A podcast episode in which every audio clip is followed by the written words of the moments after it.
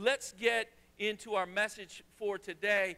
Uh, why don't you stand to your feet and we're going to jump right in and read from the Word of God.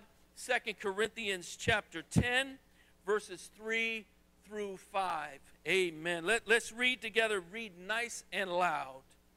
For though we live in the world, we do not wage war as the world does. The weapons we fight with are not the weapons of the world.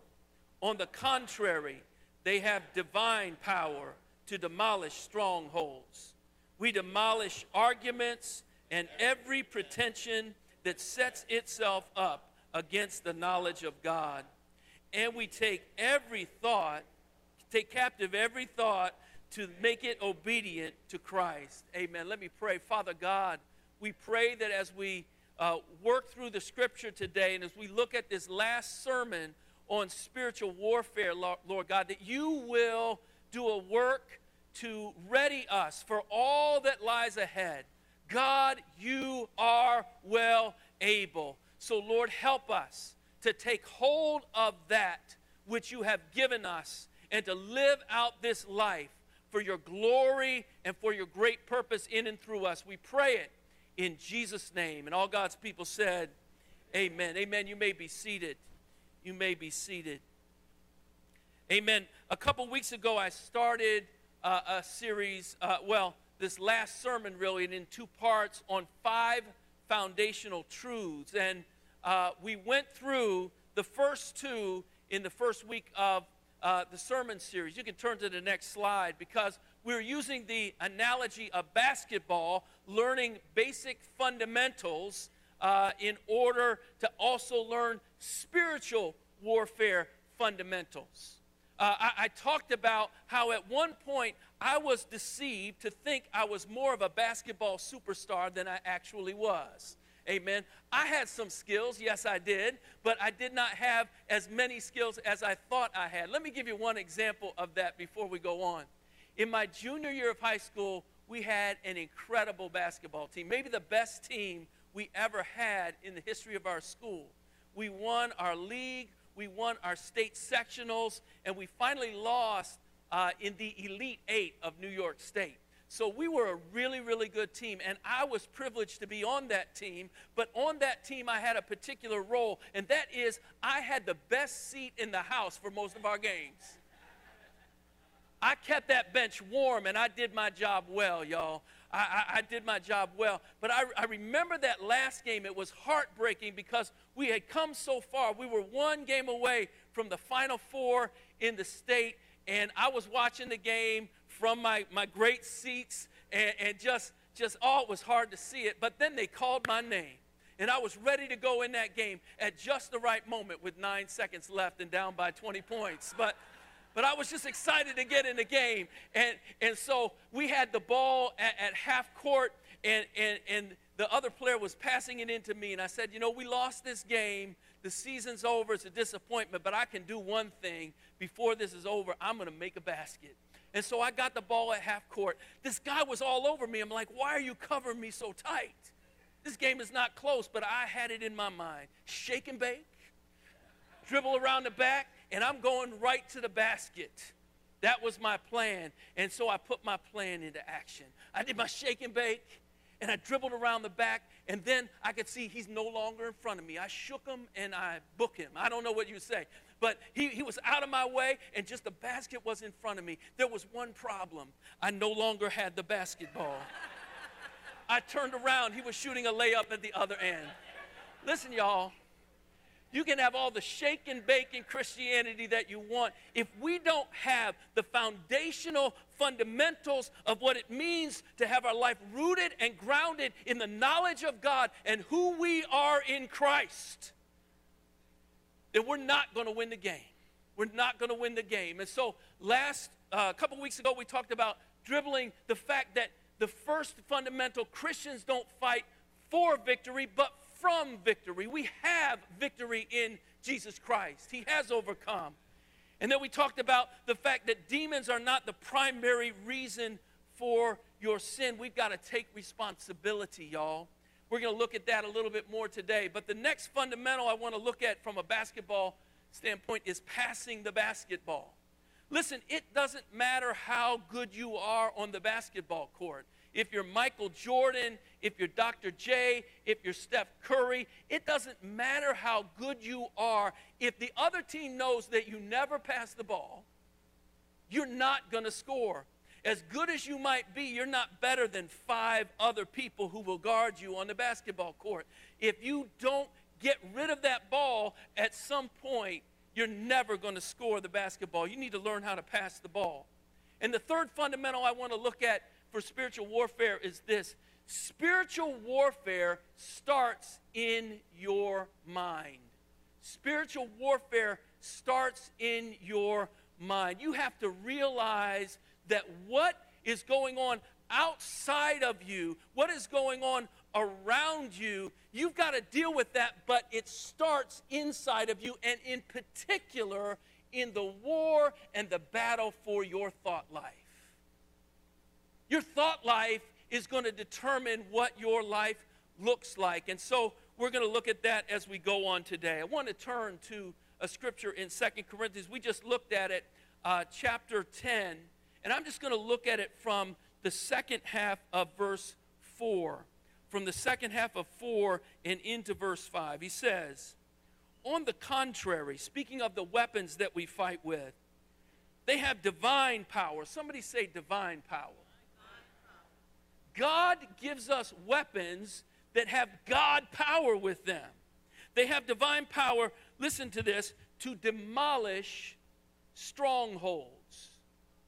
To demolish stronghold. What is a stronghold? I'm glad you asked. A stronghold is a fortress that would be used by an army in war. A stronghold is a fort that is built by an army so that the enemy cannot, will not, will have no way of overcoming them. That's what a stronghold is. But the scripture says that you and I have strongholds in our lives that God has to demolish, that God has to tear down in order that we can live out this life in a way that reflects the freedom and the beauty and the power of the Lord Jesus Christ. He says we need to demolish strongholds. And then he says in verse 5, now he's going to give us three methods, three ways by which we dis- demolish strongholds. Number one, we demolish arguments. Demolishing strongholds means you'll demolish arguments, demolish pretensions, and then take captive every thought. And we're going to look at what each one of those is. So let's start with this idea of demolishing strongholds, demolish or demolishing arguments. Now, the word that's used there for arguments is a Greek word logismos. Logic you get from that, or logos, or word. Jesus is the logos, he is the word of God. But this word particularly means not just regular logic, but it means fallacious and deceptive reasoning based on evil intention. So he says we need to demolish these kind of arguments, this deceptive reasoning that is going on. Now, what does that look like in your life? What does that look like in my life? Let, let me put it this way this word arguments here is referring to sneaky, a sneaky and unredeemed way of thinking where some, where, where I'm able to easily excuse myself from any of the dirt that I may have done.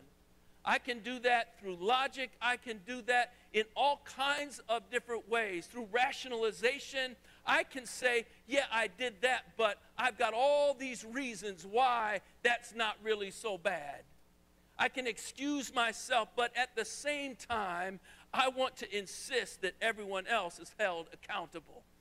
That is what this is talking about in terms of arguments. This is a dirty way of, of reasoning.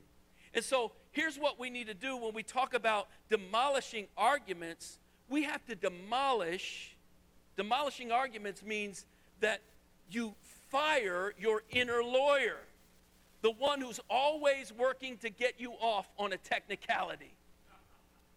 You have one and I have one, and when we get in trouble or when we know we're doing wrong, we've got something that's saying to us, okay, but it's not that wrong, and we have this inner lawyer that we have to fight with, and we understand that we've got to fire that lawyer if we're going to demolish this stronghold. Amen?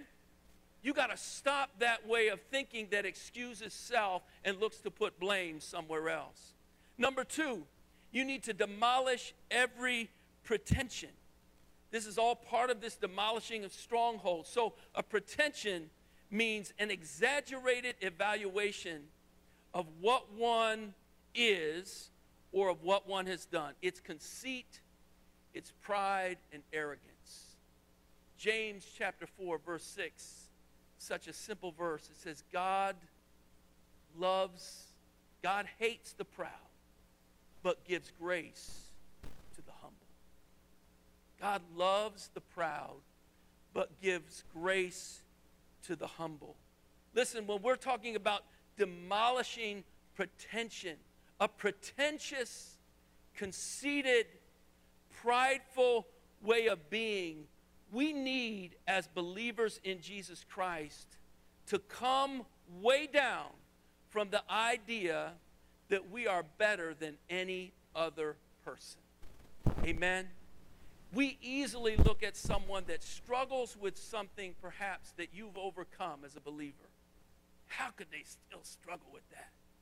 I tell you what, I just prayed and the Lord just delivered me. I don't understand what they're going through. You're going through something else right now that you're not even being honest about. We need to be delivered from the idea that somehow we are over someone else or that we are better than someone else. Brothers and sisters, God puts us all on the same footing. Jesus is calling you, and Jesus is calling me to the foot of the cross. The great equalizer of life. He calls us to the very foot of the cross, not to a cloud above the cross that looks down and says, Oh, look at them. Oh, I need to pray for them. They're, they're, they're struggling as if you're not. God puts us all in the same place where we are people of need and need to ask God to be set free. Now, listen, that may sound, I don't know what that sounds like to some of you. To some people, that may sound like bad news. But I'm telling you right now, that is the beginning of the good news of the gospel of the Lord Jesus Christ.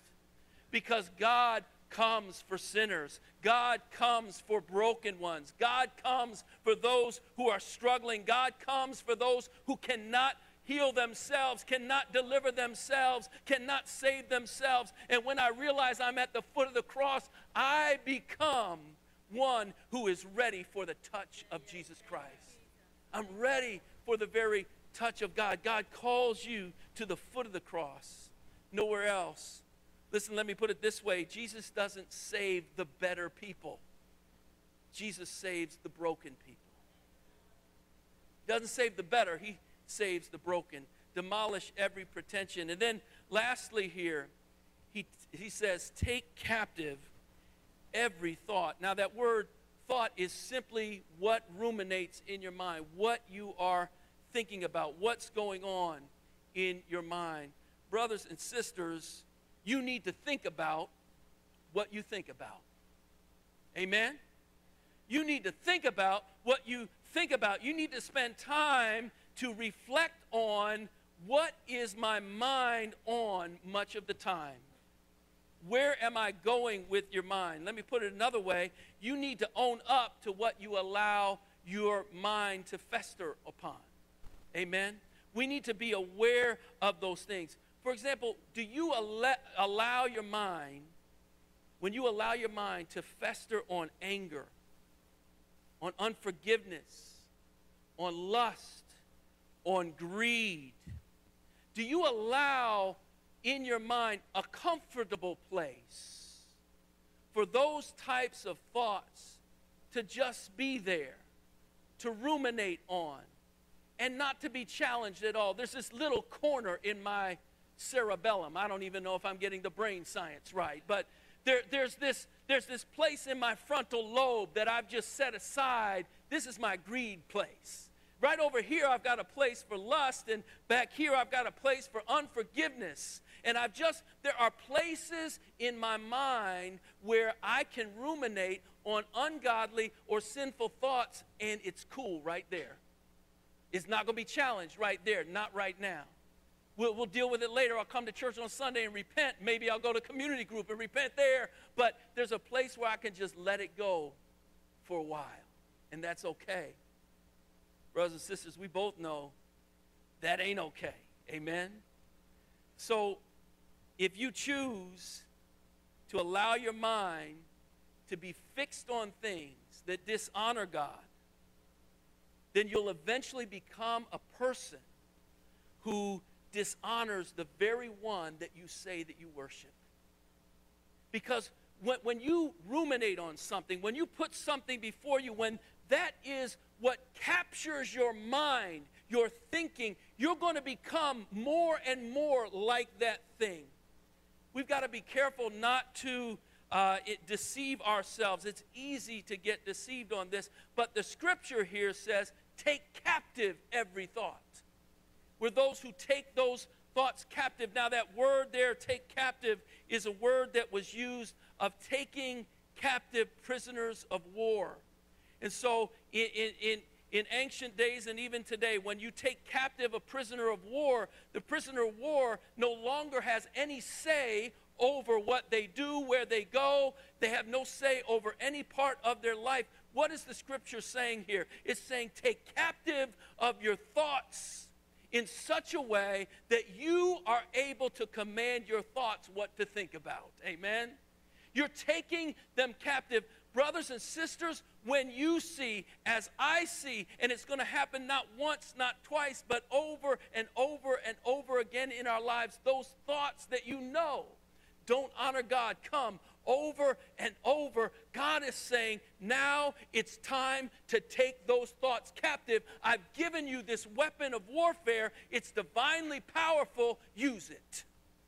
God's calling us to use that.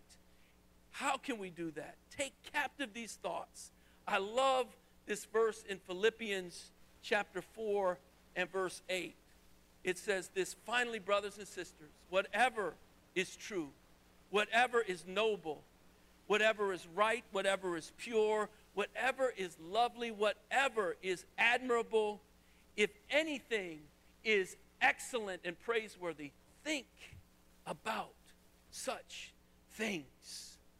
This is training our minds. Listen, brothers and sisters, I'm not, li- I'm not unlike any person in this room. My mind goes all kind of places. And a lot of times I got to rebuke my brain.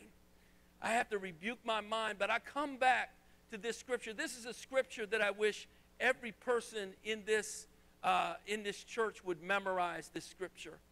Whatever is true, whatever's noble, whatever's right, whatever's pure, think on these things. I need to tell myself right now, you're not doing what God said. God, help me to redirect my thinking by the grace of God and the power of the Holy Spirit to redirect my thinking in a direction that honors you, God. That's where we need to go with that. So that was the third fundamental. Let's look at the fourth fundamental briefly.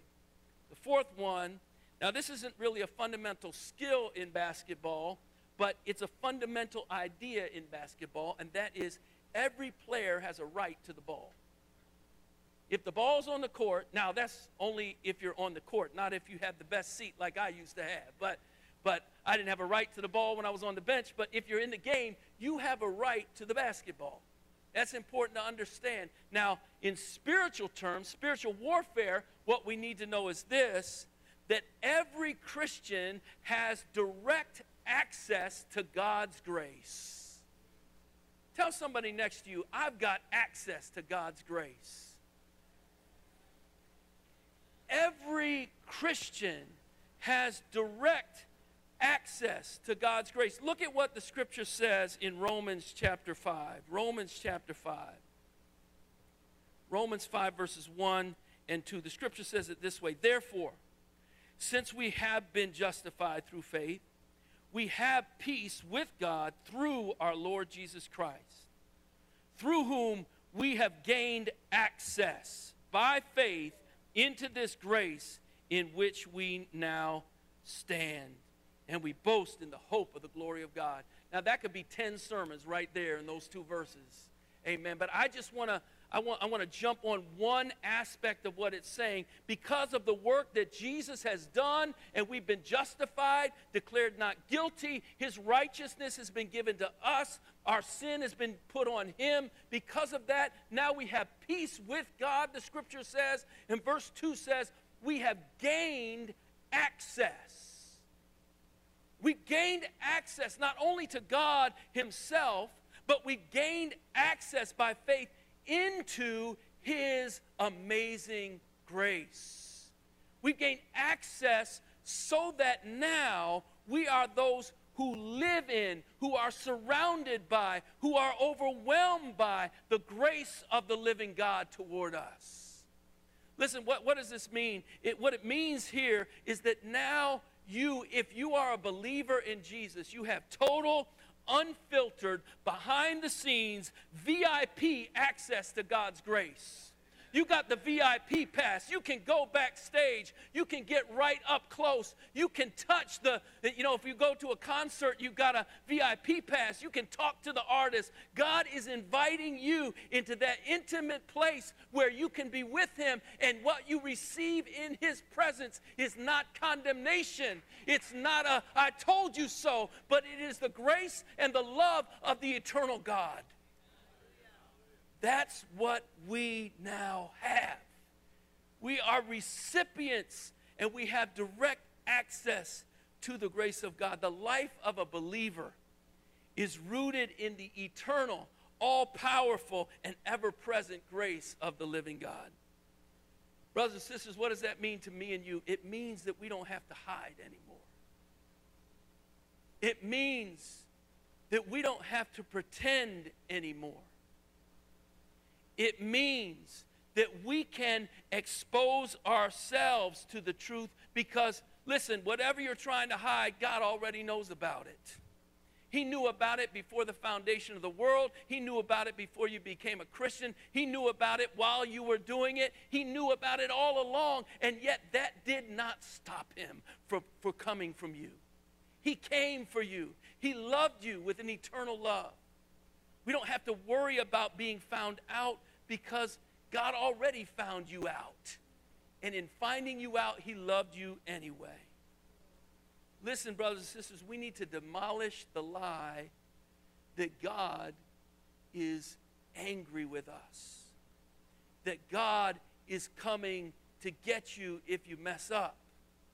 I don't know about anyone else in this room, but I know for myself, let me just tell myself a little bit here that I grew up as a kid and even as a teenager, I lived in a whole lot of fear. My life was marked by fear. And if I look at my life, I can't really see any good reason for it.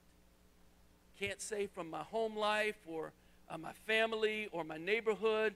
I can't look at those things and say that those were things that should instill a great deal, deal of fear in me but the reality was, I was a fearful person for most of my life. Um, I would not attempt things. I wouldn't even try things if I didn't know I could do them well.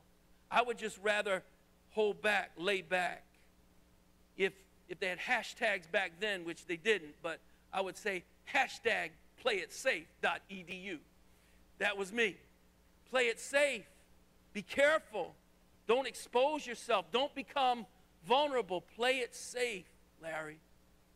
But somewhere, somehow along the line, God changed my life.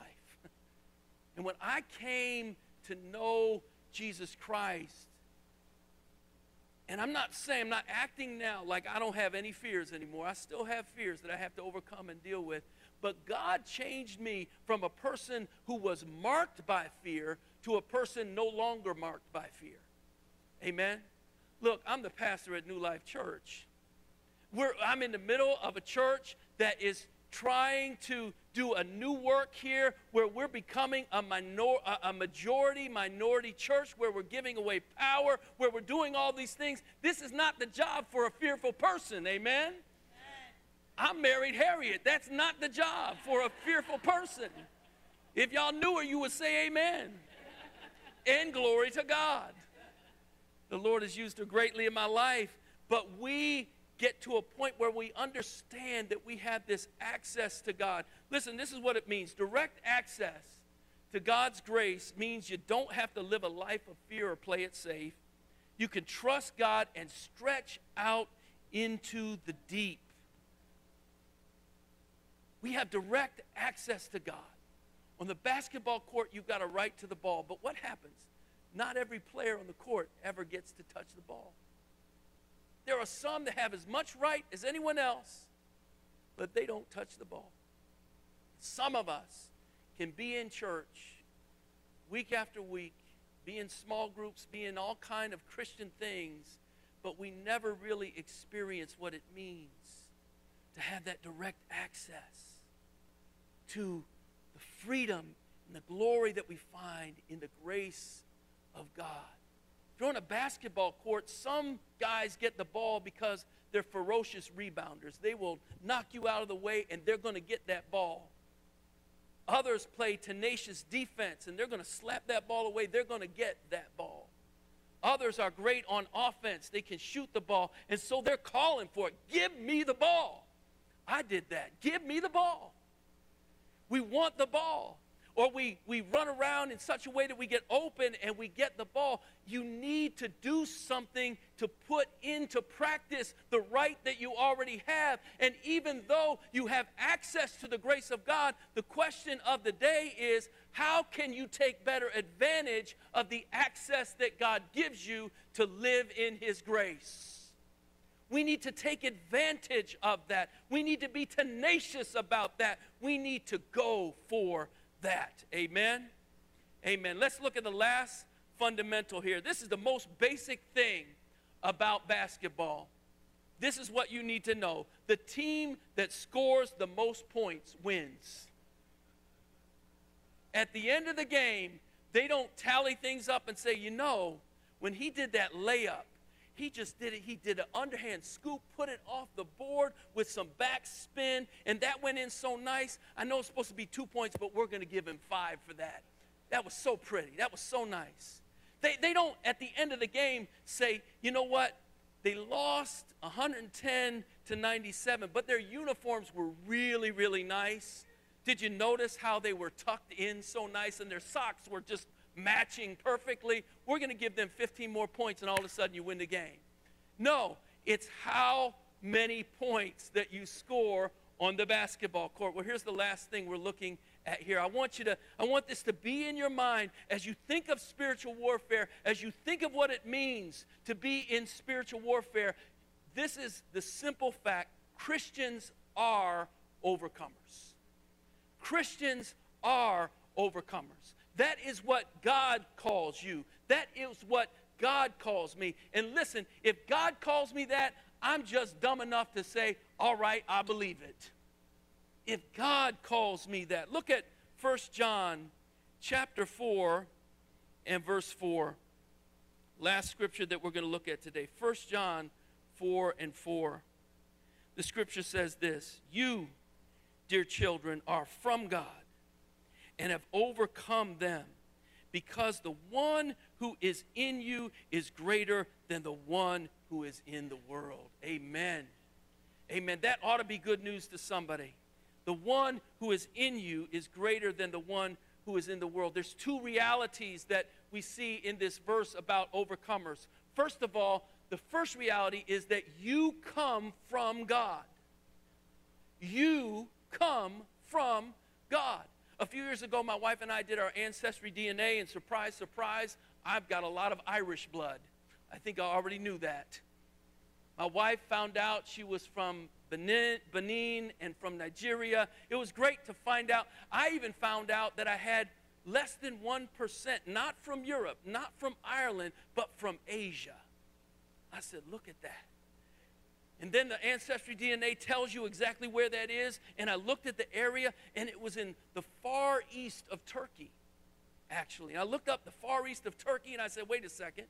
That's where Mount Ararat is. That's where Noah and them were. I said, I knew I was from Noah already. That's not new news to me. You can look up your ancestry DNA. You can find out where you're from. You can find out all of these things. But if you understand your spiritual ancestry DNA as a Christian, you come from God. He's my Father. Jesus Christ is my brother. The Holy Spirit walks with me and lives in me. You come from God. And that is the second point. Not only does it say that you are from God, but it says, having overcome them because of the one who is in you. Not only am I from God, but the eternal God of the universe, who spoke into nothing and planets and stars leapt into space who said a word, and where there was no sea, there was a sea, and where there was no mountain, there was, a mo- there was now a mountain, and where everything was created by him. This eternal God of the universe lives in you and in me. That is a glorious reality that we need to hold on to as believers in Christ. Believers in Jesus, believing in Jesus makes you an overcomer by nature. Now, here's the struggle for us we need to walk that reality out day by day. We need to walk that out year by year. We need to walk that out in community. We need to walk that out with our brothers and sisters in Christ. When you were born again by the power of God, and when Jesus took up permanent residence in your heart through the Holy Spirit, you just outscored anything and everything the enemy could ever hope to do in your life. You win. The score is stacked in your favor. You have won if you're in Christ. And nothing can change that score. Listen, let me conclude this sermon and this whole series with, with this idea. Believing, well, I've said this many times, I think, during this series spiritual warfare isn't just a strange season in your life, it's not an aberration. It is normal for every growing believer to experience spiritual warfare as a part of your regular diet as a believer. It's not a strange thing. If you are a threat to Satan and his kingdom, He's coming for you. Now, I say that confidently, I say that knowing it's true, but listen, y'all, I wish it wasn't true just as much as you do. I wish that wasn't true. I wish that I could get to a place in God where it would just be smooth sailing. It's good. I'm good. Y'all good? We're good. Okay, let's just love Jesus. Let's pray some prayers. Let's let's sing some songs and let's just enjoy life in Jesus. But it's not like that in the world that we're in. Listen, if anyone's ever had a broken arm or broken leg and had a cast on, you know that when you get that cast off your arm, you look at both of your arms, all of a sudden one arm is smaller than the other because you haven't been using that muscle, right? You need to use that muscle, and if you want that muscle to grow back to strength, it needs to face some resistance. It's only going to grow if it faces resistance. Let me say this to you. Last thing here spiritual warfare is God's weight room. It's designed to give you power to do exploits for the living God. Listen, we're not just going through this life to say, okay, I made it, and one day I cross over into glory. God wants your life to count here and now. God wants to get your weight up, your strength up. God wants to use you for his glorious purposes in this world.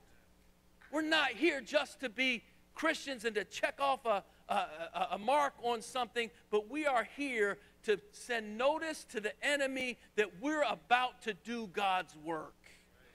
Amen.